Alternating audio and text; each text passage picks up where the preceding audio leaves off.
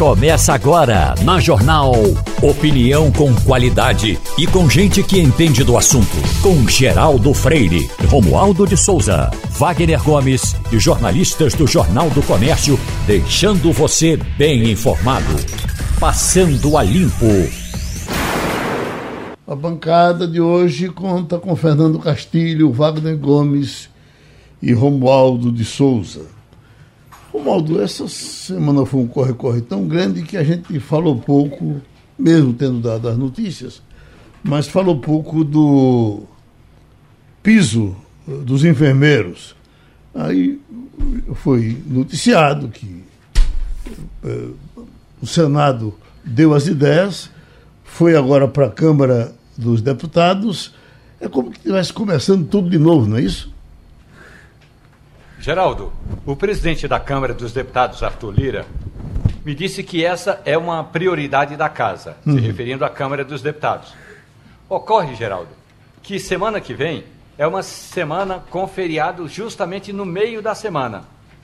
O Arthur Lira faz o que ele vem fazendo desde que deu início à pandemia, de fazer uma votação à distância, uma votação remota, e apelar para que o presidente da República sancione, eh, assine a lei aprovada pelo Congresso? Ou então, Geraldo, essa alternativa criada no Senado Federal vai demorar a ser posta em prática. E qual é a alternativa? Tem dinheiro no cofre da prefeitura e no cofre do governo estadual. Esse dinheiro foi repassado pelo Ministério da Saúde e era dinheiro para o enfrentamento à Covid-19. Nem todo mundo gastou todo o dinheiro, porque aqui no Brasil é assim. Às vezes falta dinheiro e todo mundo reclama porque não tem dinheiro. Às vezes sobra dinheiro e o dinheiro está em caixa. Aí vai ter que devolver o dinheiro, porque é assim: se o gestor público não devolver o dinheiro até o fim do exercício, ou seja, até o fim do ano, tem que devolver para o Caixa Central. Então, esse dinheiro está nas prefeituras e nos governos estaduais. O Senado aprovou esse projeto de autoria do senador Luiz Carlos Reis, que é do Progressista do Rio Grande do Sul e era um dos integrantes da bancada governista na CPI da Covid-19. Pois bem, aprovou no Senado, foi para a Câmara e agora a Câmara não tem uma data determinada para votar o projeto. Tomara, oxalá que votem. Agora, essa votação só inclui, Geraldo, os recursos que serão repassados ou porque já estão no caixa, né, eh, destinados às prefeituras e aos governos estaduais. Não servem, não serão aplicados para a, o uso do piso salarial de enfermagem nos hospitais filantrópicos, nas santas casas de misericórdia, muito menos na iniciativa privada, Geraldo. É uma solução pela metade. Agora, eh, eh, eu acho que é menos da metade, não é, Castilho? Menos. Porque, na verdade, a grande grita e, que a gente, e a solução mais difícil mesmo será para os hospitais privados. Né? Esse é o grande problema. Bom uhum. dia, Geraldo, Wagner, Romualdo, bom dia, ouvintes. Olha, tem uma coisa, Romualdo, para completar a tua informação aí. Esse dinheiro aí já estava sendo disputado pelos estados, uhum. porque eles diziam o seguinte: se esse dinheiro já chegou, a gente ainda tem muita conta do problema de, de Covid para pagar. E aí os senadores descobriram isso, principalmente o relator da medida, o, o ex-ministro é, do, do, que é do PMDB da Paraíba, é, ele descobriu esse negócio. E o Heisen fez o projeto. Mas, como o Romualdo disse, resolve o problema dos estados, da prefeitura muito pouco, resolve o problema dos estados. Para a prefeitura, o que vai sobrar de dinheiro é muito pouco. O problema continua com a prefeitura.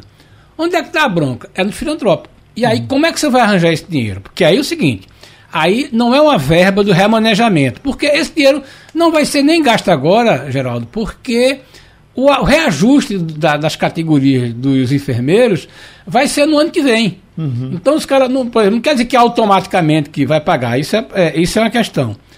Onde é o problema? É Santa Casa, não tem perspectiva. Hum. E pelo que eu li... E aí, pelo setor privado... Nem aquele reajuste do não, SUS, que era tão lógico resolve. que alguma coisa... Não resolve. Nem ele foi discutido. Não resolve. Então, veja bem, a gente pode resolver em 2023 o problema dos estados e um pouco das prefeituras, não resolve das santas casas e eu não tenho dúvida, Geraldo, essa conta, se for, se o STF decidir que é, os hospitais privados terão que pagar, uhum. essa conta vai sobrar no boleto de quem tem plano de saúde.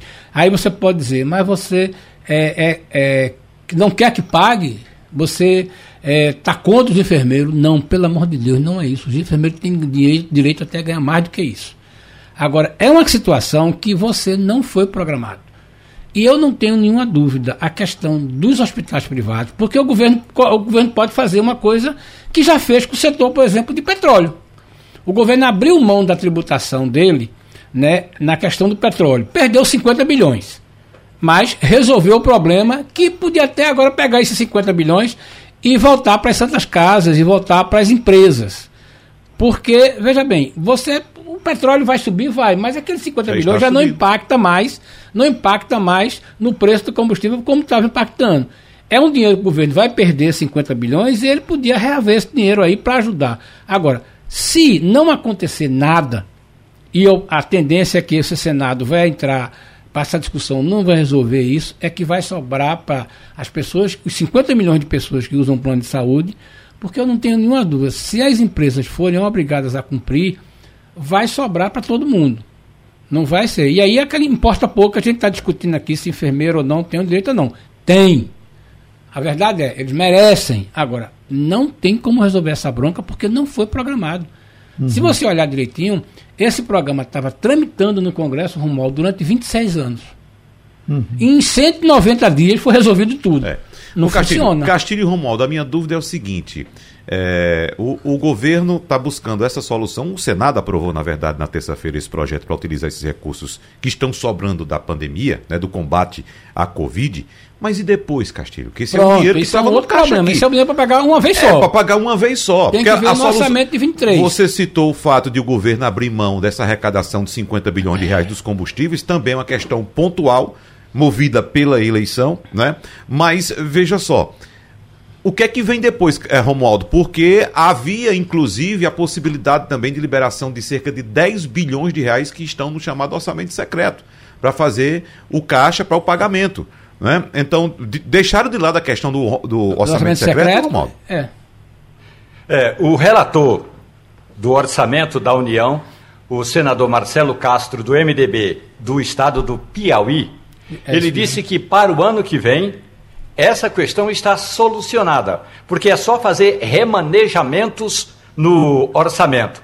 O problema todo é, este ano, tem que pagar setembro, outubro, novembro e dezembro. São quatro meses, porque o que o Supremo Tribunal Federal fez foi suspender ele não bloqueou. Se suspendeu e vierem arrumar recurso, vão ter de pagar o retroativo, setembro e outubro. Na prática, para o ano que vem, está tudo garantido. Não tem muito problema, não. E estou me, me referindo única e exclusivamente à situação do dos governos estaduais, dos governos municipais e até da União. Mas para a iniciativa privada, isso é um problema da iniciativa privada, e para este ano, aí sim, se não encontrar, se a Câmara dos Deputados não apressar essa votação, e nenhum parlamentar, pelo menos até agora, ninguém se prontificou a a, a, aprovar uma medida tratando de represar recursos do tal do orçamento secreto para beneficiar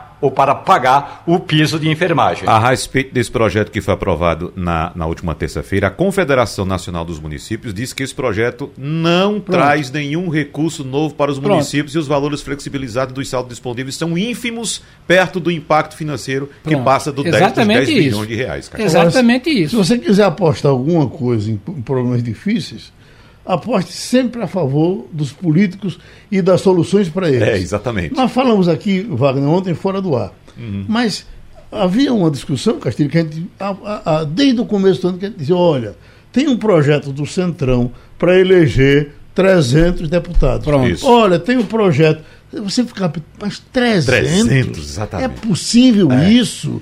Aí inventaram orçamento secreto, uma putaria de um lado, outra de outro e não, foi, e não elegeram 300, não. Elegeram 330. Ou seja, é, 330. 110%. A Sim, meta, é. 100% era, era, é. era os 300. Eu acho, que, eu acho então... que a então- gente tem que começar a entender duas coisas. Primeiro, é o que a gente chama de bolsonarismo né, é uma coisa que veio para ficar. E a maior expressão está nesse número de deputados que foi eleito com apoio, é, se elegeu apoio apoiando o presidente o número de senadores. Então é o seguinte, a partir de, de agora, a sociedade brasileira tem que é, conviver com esse fenômeno, é uma expressão do povo brasileiro, então a obrigação de nós jornalistas é entendermos isso e respeitar a opinião das pessoas. Isso é uma coisa muito séria.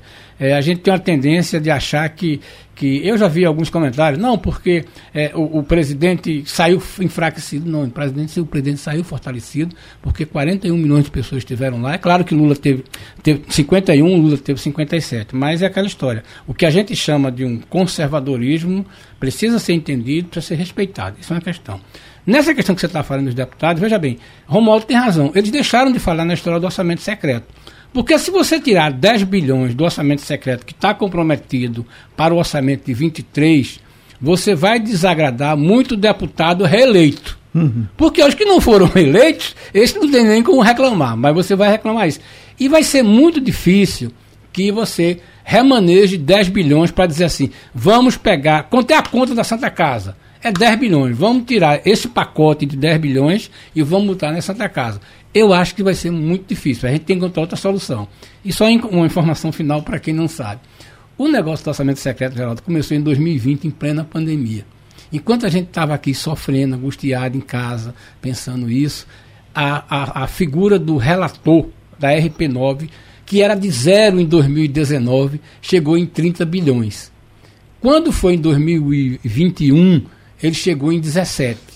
E esse ano vai chegar em, parece que 19, eu não sei. Mas veja bem, o primeiro, os primeiros 30 bilhões, pouca gente lembra disso, foi acertado enquanto a gente estava cuidando de vacina, geral. Uhum. Enquanto a gente estava preocupado com a morte das pessoas, esse grupo aí, no RP9, juntou 30 bilhões no orçamento, aprovou e a gente nem sabia o que, é que era. E como dizia o, o ex-ministro, que agora também é deputado, a questão de passar a boiada, a boiada vai Passou passar. desse A boiada passou na Câmara. Ah, o, o, Senado, que podia ser um contrapeso aos excessos da Câmara, agora dá maioria ao governo, aí sobra o Judiciário, sobra o Supremo. Na verdade, o pilar maior da democracia de qualquer país do mundo é a justiça. Uhum. Tá certo? Exatamente. Aí, se você tem, tem o controle da Câmara Federal, do Senado Federal e da e, Justiça. E se ganhar, se nomear todos os ministros para ter maioria, aí, aí, aí, sim, é Venezuela. Geraldo. Aquilo vamos... que se dizia de Venezuela foi assim. E pode acontecer aqui. Porque sim. é o seguinte, como você estava dizendo, e claro, concordando com o Castilho, a gente não tem o que discutir com as urnas. Né? É, é, é, é a vontade, de, de fato, do eleitor. Agora, é preciso deixar claro: quando há um desequilíbrio, principalmente no Congresso, no parlamento, o perigo é grande, porque quando você tem 330 parlamentares de uma tendência, significa que eles podem promover mudanças constitucionais sem problemas, eles não vão encontrar resistência. Que não quer dizer automaticamente vinculação com o presidente Bolsonaro se for eleito ou com Lula. Independente é disso. Independente. independente disso, porque eles têm força para promover a mudança constitucional, aí vai, né? Promove a mudança constitucional e acabou. Pode promover, inclusive, mudança na composição do judiciário, há quem diga Sim. que pode aumentar o número, por exemplo, de ministros do Supremo Tribunal Federal, para que, se por acaso for o presidente deles o eleito, modificar, colocar outros nomes. 25, né? exatamente, né? para ter a maioria. Uhum. Porque é o seguinte, a gente tem que entender também Há uma mudança em curso no Brasil? Há. Há. E as pessoas que votaram, os eleitores que votaram nessa tendência, sabem muito bem o que querem. E é muito perigoso quando há esse desequilíbrio, porque eu fico pensando aqui: já pensou se o Brasil descamba para uma república fundamentalista, com algumas tendências? Hã? Uhum. Vamos pensar nisso. Já estamos com o deputado Luciano Bivar, uh, presidente do União Brasil com uma decisão tomada pelo União Brasil com relação à eleição em Pernambuco. Não é isso, deputado? É, é Geraldo. Uhum. Certamente. Pois não. Podia dizer, dizer para gente o, o que foi que o senhor decidiu, ou o seu partido decidiu? Alô, Geraldo? Oi. O que, o que decidimos foi o seguinte: que vamos apoiar a, a, a deputada federal Marília Reis, uhum. tá certo? Porque, embora eu conheça a Raquel, mas ela juntou-se a forças é, retrógradas, a forças conservadoras, as forças oportunistas. e a gente não pode deixar Pernambuco entregue a oportunismos e nem radicais de direita. Uhum. Conheço a Marília, a Marília é, foi, é, minha, foi minha é, primeira secretária da mesa diretora da Câmara, foi uma mulher independente, é uma mulher independente, mesmo às vezes contrariando o presidente da mesa, que era Arthur Lira, e o primeiro secretário, que era eu. Quando contrariava, contrariava com razão, com procedência e com altivez e independência.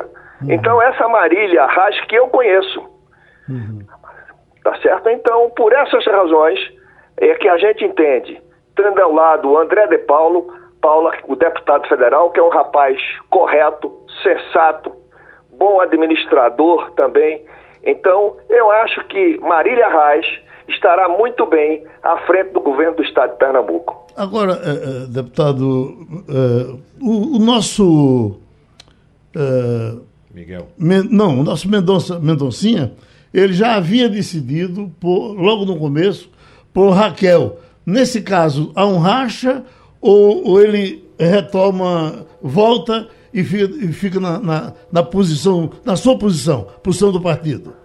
A direção nacional do partido ontem, numa decisão interpartidária, respeita todos os seus filiados e diretórios. O diretório de Pernambuco tomou essa decisão. Não invalida que alguns filiados não estejam. Por exemplo, o governador de Goiás não está com a decisão da Nacional.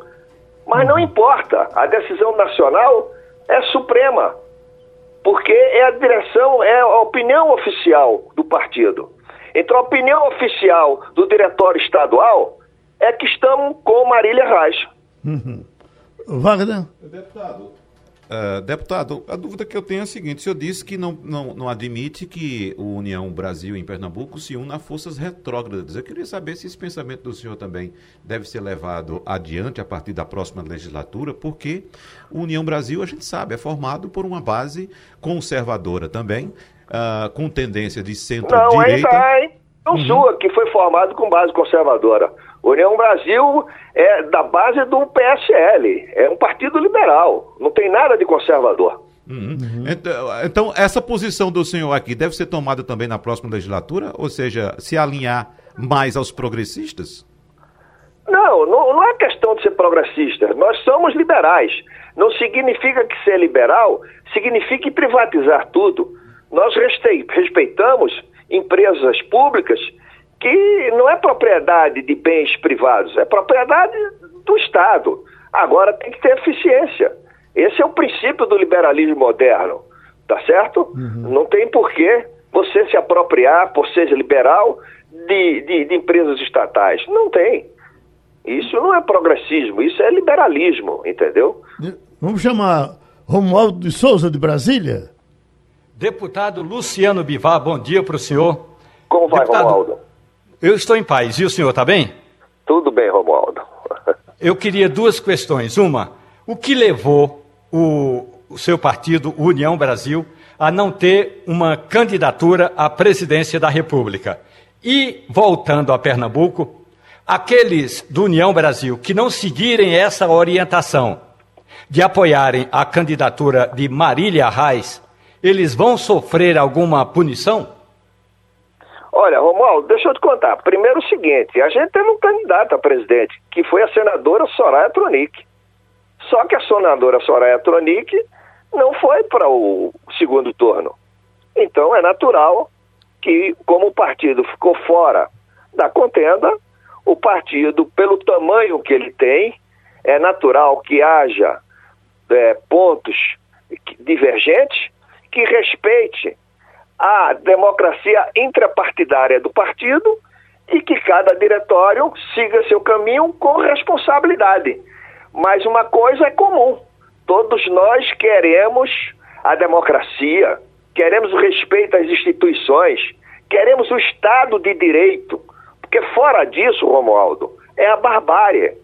Entendeu? Não aceitamos isso. Vou morrer brigando pela democracia contra o oportunismo. Não pode a candidata oposta a Raquel Lira estar tá se juntando a um ex um candidato a senador é absolutamente mongoloide. retrógrado, tá certo? Radical de direita. Não pode. União Brasil não pode compartilhar disso. Não pode. Uhum. Então, Castilho, por gentileza. É, eu teria uma curiosidade para saber como é que fica a nível nacional União Brasil, até porque a bandeira da sua candidata do União Brasil era do imposto único, né? Então, é, qual é o posicionamento a nível nacional, já que o senhor aqui está fechando com Marília, que automaticamente fecha com o ex-presidente Lula? É, o senhor, fe, o União Brasil vai fechar a nível nacional com o presidente Lula? É isso que o senhor está dizendo não? Não, não. O que eu estou dizendo é que o União Brasil, entre outras bandeiras, tem a simplificação partidária. E com a musculatura que nós temos, vamos defender agora a simplificação partidária. Assim como no futebol, Castilho, eu não sei se você está em Pernambuco ou em Brasília, nós vamos resgatar o futebol brasileiro. Vamos modificar a Lei 9.615 para que Santa Cruz, Esporte e Náutico não sejam mero protagonistas do Campeonato Brasileiro. Que a propriedade do passe dos jogadores, que era o seu principal ativo, volte para os clubes de futebol. Isso nós vamos ter força e vamos implantar. Porque senão Santa Cruz, Náutico e o esporte futuramente, muito breve, não terá nenhum lugar ao sol, será mero certo. coadjuvante. Certo, tá mas certo? a questão nacional, União Brasil, vai de Bolsonaro ou vai de Lula? Essa, essa é a dúvida que eu tenho. Não, ficou, deputado, deputado, só, não, não ficou, ficou claro para gente. Exatamente, está claro, porque o seu ataque aqui os apoiadores do presidente Bolsonaro e não deixa claro qual vai ser a posição nacional, do Partido Nacional. Vai, nacional. vai ficar do lado de Lula ou do lado de Bolsonaro?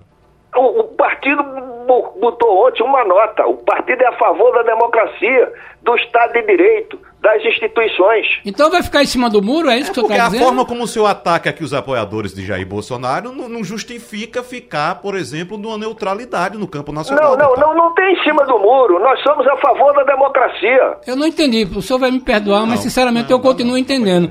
Eu não sei se o senhor... Veja bem, qual é a minha pergunta é bem simples. A nível nacional, União Brasil apoia o, presidente, o ex-presidente Lula ou apoia o presidente Bolsonaro? É só isso que eu queria saber. É só isso que eu vou retrucar você. Quem é democrata? A esquerda ou o radical de direita? Que quer fustigar a democracia? Deputado, a pergunta é minha. Mas tudo Sim, bem, eu, eu entendo, eu tô lhe respondendo. Hum. Eu estou lhe respondendo. Eu estou lhe respondendo. Tá eu sou certo, um democrata. Tá eu estou aqui, essa altura da vida, para defender quem vota. Não só em, agora, no segundo turno, mas para sempre. Tá certo. Não quero entregar meu país a uma dinastia despótica que vai apoiar Putin. Não quero. Uhum. Então o senhor está dizendo. Que mata palavras... 600 mil pessoas. É. O senhor está dizendo. Covid. O senhor está, pelo menos pelo, pelo seu coração, o senhor está apoiando Lula. Não é meu coração está apoiando Lula. Eu não apoio Lula. Eu apoio a democracia. Então tá certo. Então tá certo. A gente a, a, agradece ao deputado Luciano Bivar. Pedi um espaçozinho aqui a vocês para tratar novamente numa questão de saúde. É, tem médico que se apaixona pelo, pelo, pelo problema do paciente, para resolver mesmo. O doutor Disseu de Lavor, é, é, no começo da semana, estava me procurando na maior agonia do mundo, porque uma, uma moça de 30 anos está com uma doença que é, ela perde o fôlego. E, e quando ela perde o fôlego, ela perde mesmo. Se não for entubada, ela morre. Essa moça já foi entubada 30 vezes. 30 vezes. Tem um remédio que, que controla isso, mas o, o SUS não fornece esse remédio. Aí vai para a justiça e uh, a justiça obriga, sim, o SUS a fornecer o medicamento. Só que entre o que a justiça decide e a chegada do remédio, o cara pode morrer. A moça está com medo de ir para casa, porque se ela sair para casa, ela, ela, ela, não pode ser entubada em casa, só pode ser entubada no hospital. Esse é, é só um detalhe para a gente mostrar como é que a vida das pessoas que precisam da, da saúde pública funciona.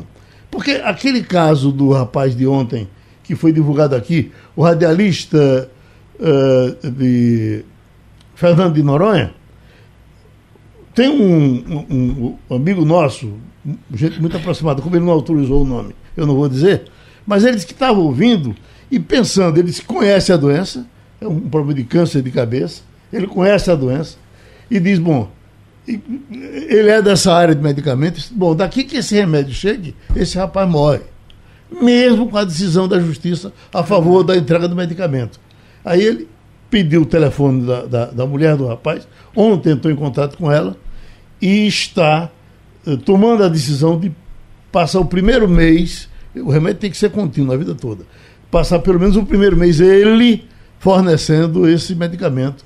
Eu quero eh, agradecer muito a, a sensibilidade desse nosso querido amigo que vai é, quebrar o galho desse nosso amigo por 30 dias e a gente ficar acompanhando que Estado e Justiça se entendam e nesse, nesse período uh, uh, o, o, SUS possa oferecer, atender à justiça Verdade. e entregar o remédio do rapaz. Isso é um, um gesto muito nobre, né? E, e, a gente vê isso, é, felizmente, né? É, é, por isso que o mundo não se acabou ainda. é, felizmente, esse tipo de gesto. Por exemplo, a gente vê isso aqui todo mês, Geraldo. Exato. O sujeito chega aqui com é. duas, três cadeiras de roda e faz. Não. Eu já vi aqui na portaria um casal de senhores trazerem duas cadeiras de roda e o vigilante disse: É pra, a senhora é quem? Ela disse: Não, não quero dizer meu nome, não. Eu sei. Peraí, ela, ele não quer. Ele não quer. Então, esse, esse é o tipo de pessoa que tá mais ajuda. Agora também não quer dizer. Pronto, é, felizmente. Mas deixa eu Como conversar. a gente diz, o cara lá de cima vai proteger ele. Professor Adriano Oliveira, as pesquisas voltaram a sair e, e, voltaram com alguns descompassos. Essas que nós divulgamos ontem já vem assim. Então eu lhe pergunto, uh, uh, não, não tem outro jeito? Tem que ser assim? Uh, ou o senhor não acha que houve discrepância acentuada entre os números dessas três pesquisas que foram divulgadas? Geraldo, bom dia, o Wagner Gomes, como áudio e os ouvintes. Geraldo, os institutos de pesquisa eles não podem, de modo algum, serem descriminalizados eles representam a informação, a informação ela garante a democracia e os institutos de pesquisa também auxiliam a ciência na interpretação da opinião pública. Portanto, inicialmente, minha solidariedade com os institutos de pesquisa, até porque eu trabalho com pesquisa. Entretanto, Geraldo, eu tenho dito muito aos institutos de pesquisa, e que não é de hoje, que os institutos precisam parar de divulgar exacerbadamente a variável intenção de voto. Esse desejo dos institutos de pesquisa de seguirem de, voto está fazendo com que os institutos sofram um processo de descredibilização. O que eu tenho proposto desde 2018, inclusive eu faço isso em minha pesquisa, eu pergunto inicialmente ao eleitor se ele já tem candidato. Então ele tem três respostas estimuladas por X. Sim, não e talvez. Se ele diz sim, eu pergunto quem é. Se ele diz talvez, eu também pergunto quem é, através de uma resposta. Qual é a diferença desta resposta para a data nacional de voto? É porque nesta resposta, Acho que a gente está com dificuldade.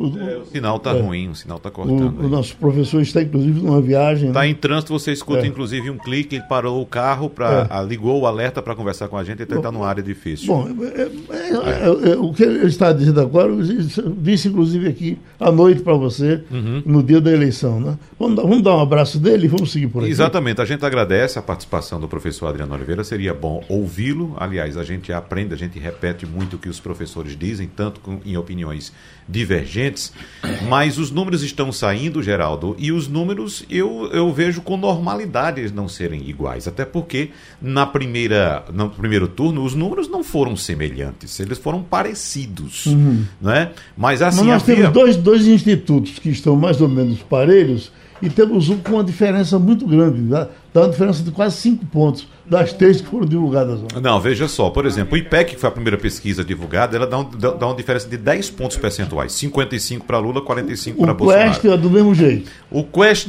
diminui um pouco. A, diminui um Quest, pouco. Quest ontem foi divulgada, ela dá 54 para Lula e 46 para Bolsonaro, ou seja, uma uhum. diferença de 8 pontos. Aquele do nomezinho curto, foi é, é, é, é o que está na minha cabeça, Delta.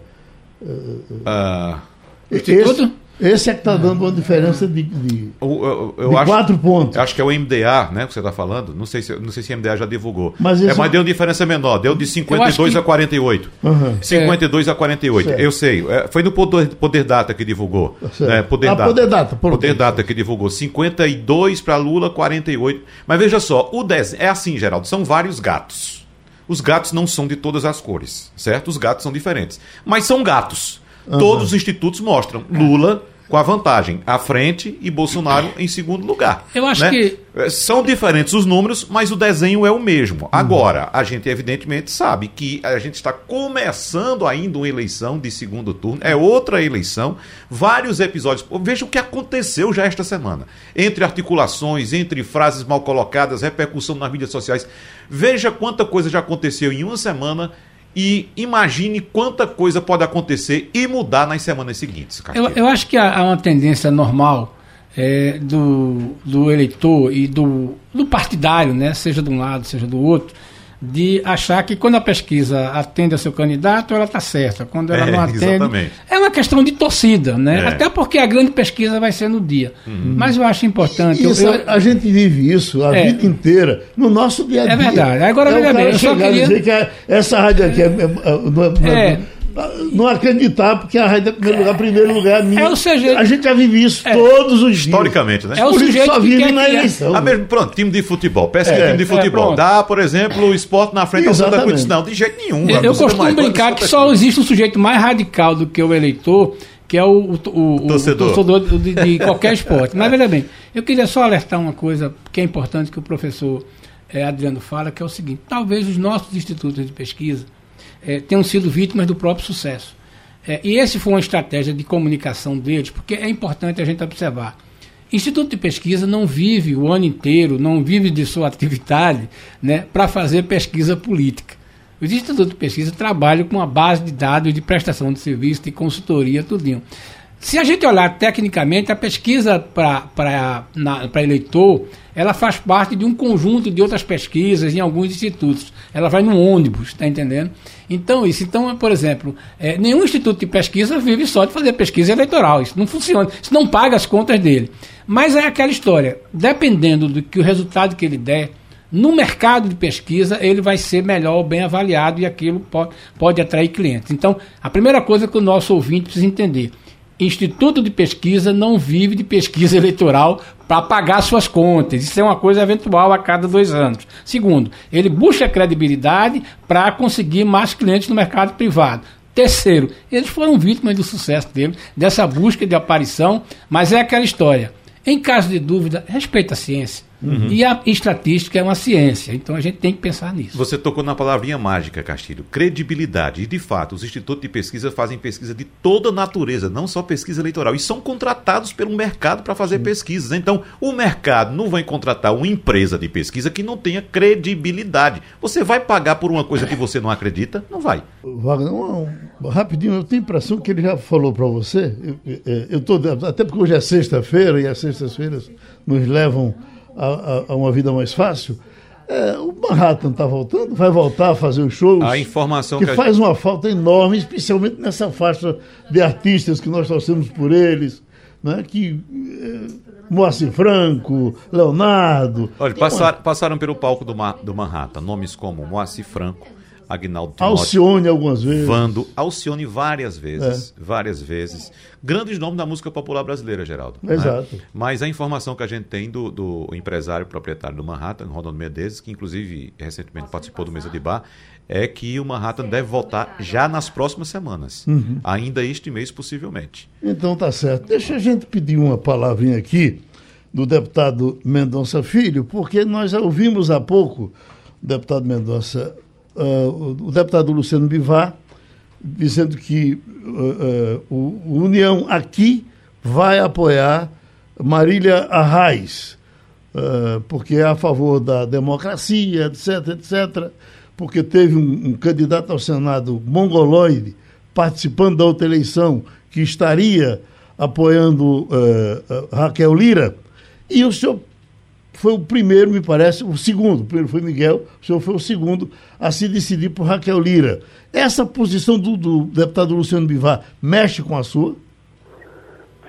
É, bom dia, Geraldo. Bom dia, ouvintes da Rádio Jornal. Não, não mexe, Geraldo. Felizmente eu não, não sigo essa liderança, não. Eu, meu caminho é, é próprio, eu tenho identidade em Pernambuco, graças a Deus respeito da população do Estado e evidentemente que minha posição já está pública. Defendi desde a segunda-feira o nome de Raquel Lira como candidata a governadora de Pernambuco. Mantenho essa posição, ela junto com Priscila, tem o meu apoio. Vou me empenhar ao máximo no sentido de que ela possa se eleger governadora. Eu acho que o legado do PT e do PSB em Pernambuco já deu o que tinha de dar. E Marília, na verdade, representa uma linha auxiliar do PSB. Logo, logo estarão juntos. E a gente precisa construir um caminho alternativo de uma pessoa séria, qualificada e que fez um belíssimo trabalho como prefeita de Caruaru. Portanto, eu voto em Raquel Lira como governadora, futura governadora de Pernambuco. A sua posição nacional no segundo turno, qual é, eh, deputado? Geraldo, eu tenho um histórico, você conhece, de muito tempo, de contraponto ao PT. Então eu não uhum. tenho condições políticas e até morais e éticas de votar no PT. É, sempre fui uma, uma voz ativa de contestação ao PT e tudo que o PT representou e representa no Brasil. Particularmente em, em situações extremas, como por exemplo é, mensalão, petrolão e todo o combate, inclusive pedaladas fiscais, que eu empreendi como parlamentar em Brasília. Então, evidentemente que o meu caminho, eu ainda não oficializei, peço apenas a você aí um, um, tempo, porque eu vou tornar público isso até a próxima semana, mas certamente meu caminho não será com o Partido dos Trabalhadores. Ah, só para ficar mais claro, essa sua posição em relação a, a, Raquel Lira, a sua declaração de voto, é meramente uma declaração de voto ou já há um acordo político fechado do senhor com, uma, com Raquel Lira?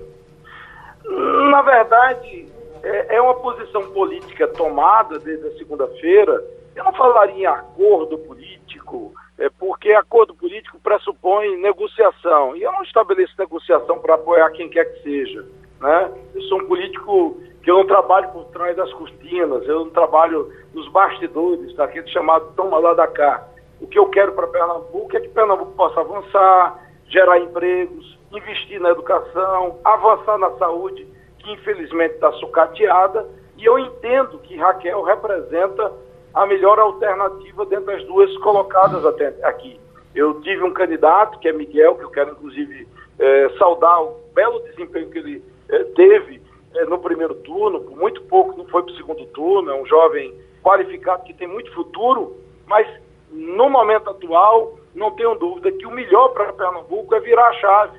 E Raquel Lira representa essa mudança segura, comprometida, séria e qualificada. Então, vou você ser, ser soldado da sua luta, vou militar politicamente para, nos quatro cantos de Pernambuco, buscar votos para fazer de Raquel a nova governadora de todos nós pernambucanos. Nosso abraço, bom fim de semana para o deputado Mendonça Filho, parabéns pela sua eleição novamente uhum. para deputado federal. Vamos para os Estados Unidos, Wagner? Vamos chamar Romualdo para a gente começar a nossa conversa com Fabiola Góes, Romualdo.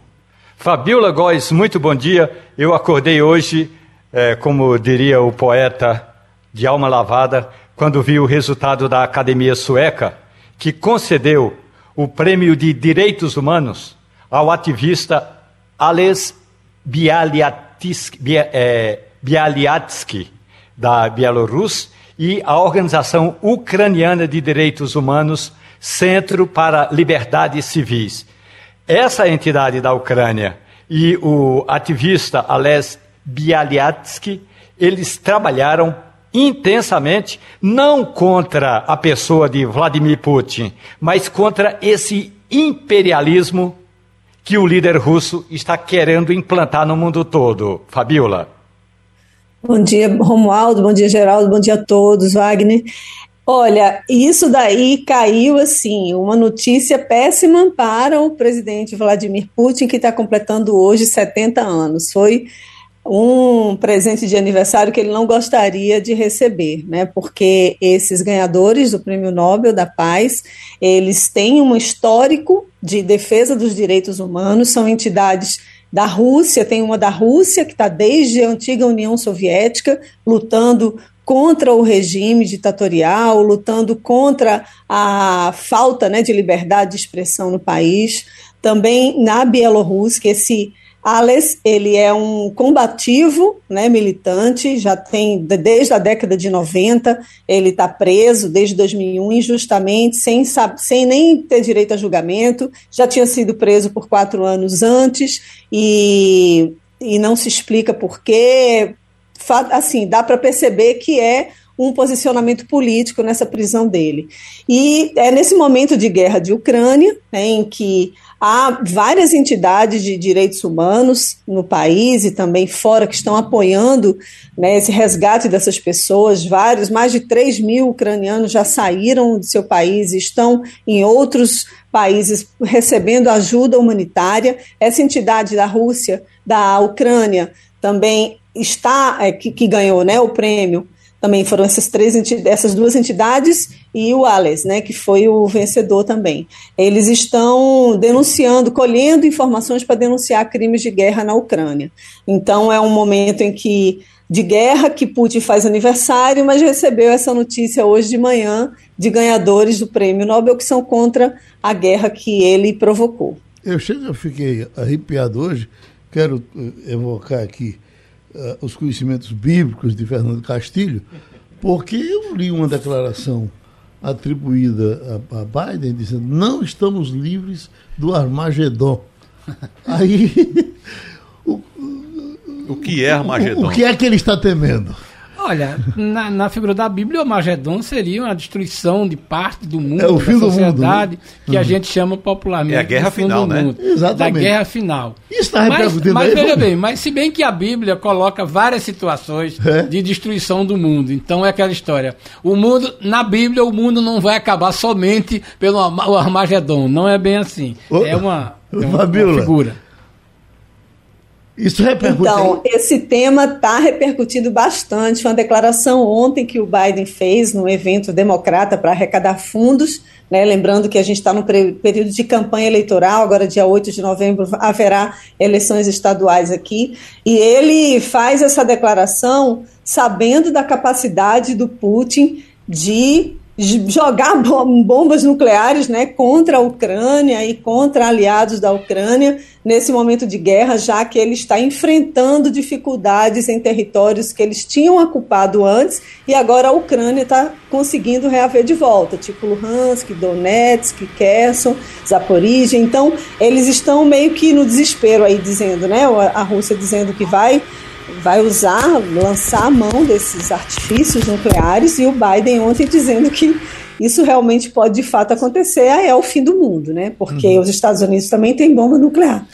Desculpa. Então, a gente está nesse momento de cautela. Eu tenho escutado alguns podcasts aqui de entrevistas com especialistas e também com antigos aliados do Putin, dizendo que ele realmente tem as condições de fazer isso e que ele pode, pode chegar nesse ponto de desequilíbrio e lançar mão disso.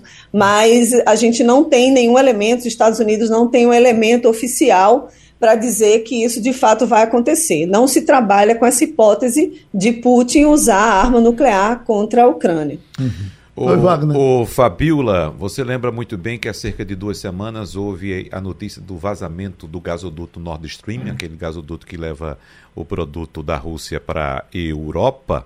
E os mais desconfiados pensaram logo: houve algum tipo de ataque. Mas agora não é só desconfiança, não. Não é só suspeita, não. Fabiola, o Serviço de Segurança da Suécia confirma que de fato houve uhum. sabotagem. Mas já sabem quem foi o autor dessa sabotagem, desse ataque àquele gasoduto, Fabiola? Então, Wagner, não dizem exatamente como aconteceu e nem a autoria desse crime. Se sabe que foram detonações, né, foram detonados artifícios ali para que provocassem esse vazamento. A Suécia está fazendo uma investigação, a Dinamarca abriu outra linha de, de investigação, a Europa está querendo fazer uma investigação conjunta, os Estados Unidos já tinham dito isso, que tinha indícios de que haveria é, algum tipo de sabotagem. Não se sabe se foi pela Rússia, se foi pela Ucrânia. A Rússia teria interesse aí de evitar mandar gás para a Europa, e isso daí provocar uma catástrofe ainda maior. A gente sabe que está chegando né, o inverno e o inverno rigoroso na Europa, sem aquecedor, sem gás para aquecer, seria um caos, né? E é, é, uma situação bem, bem difícil, bem complicada. As investigações não ainda não apontam acusado, mas de fato se sabe, se confirmou que foi sabotagem. É, Fabiola, é, só para entender, no caso dos gasodutos, é, antes da guerra, a Rússia estava ligando o, o gasoduto número 2. E para a gente ter uma ideia, a tecnologia é muito sofisticada. Não existe a possibilidade de haver um vazamento de um gasoduto, tanto um como dois, se não fosse de fato uma coisa deliberadamente é, para fazer esse vazamento. Agora, lembrando que é, esse é um, gran, um dos grandes negócios da Rússia. A Rússia é, a maior, uma das maiores produtoras mundiais de petróleo. Ela produz hoje o que a Arábia Saudita produz. Né? Então é isso. Mas eu queria uma curiosidade para saber o seguinte: vamos falar do mundo terreno de Biden, que disse que está é, anistiando uma pequena quantidade, são 6.500 pessoas que foram presas porque estavam usando drogas ilícitas.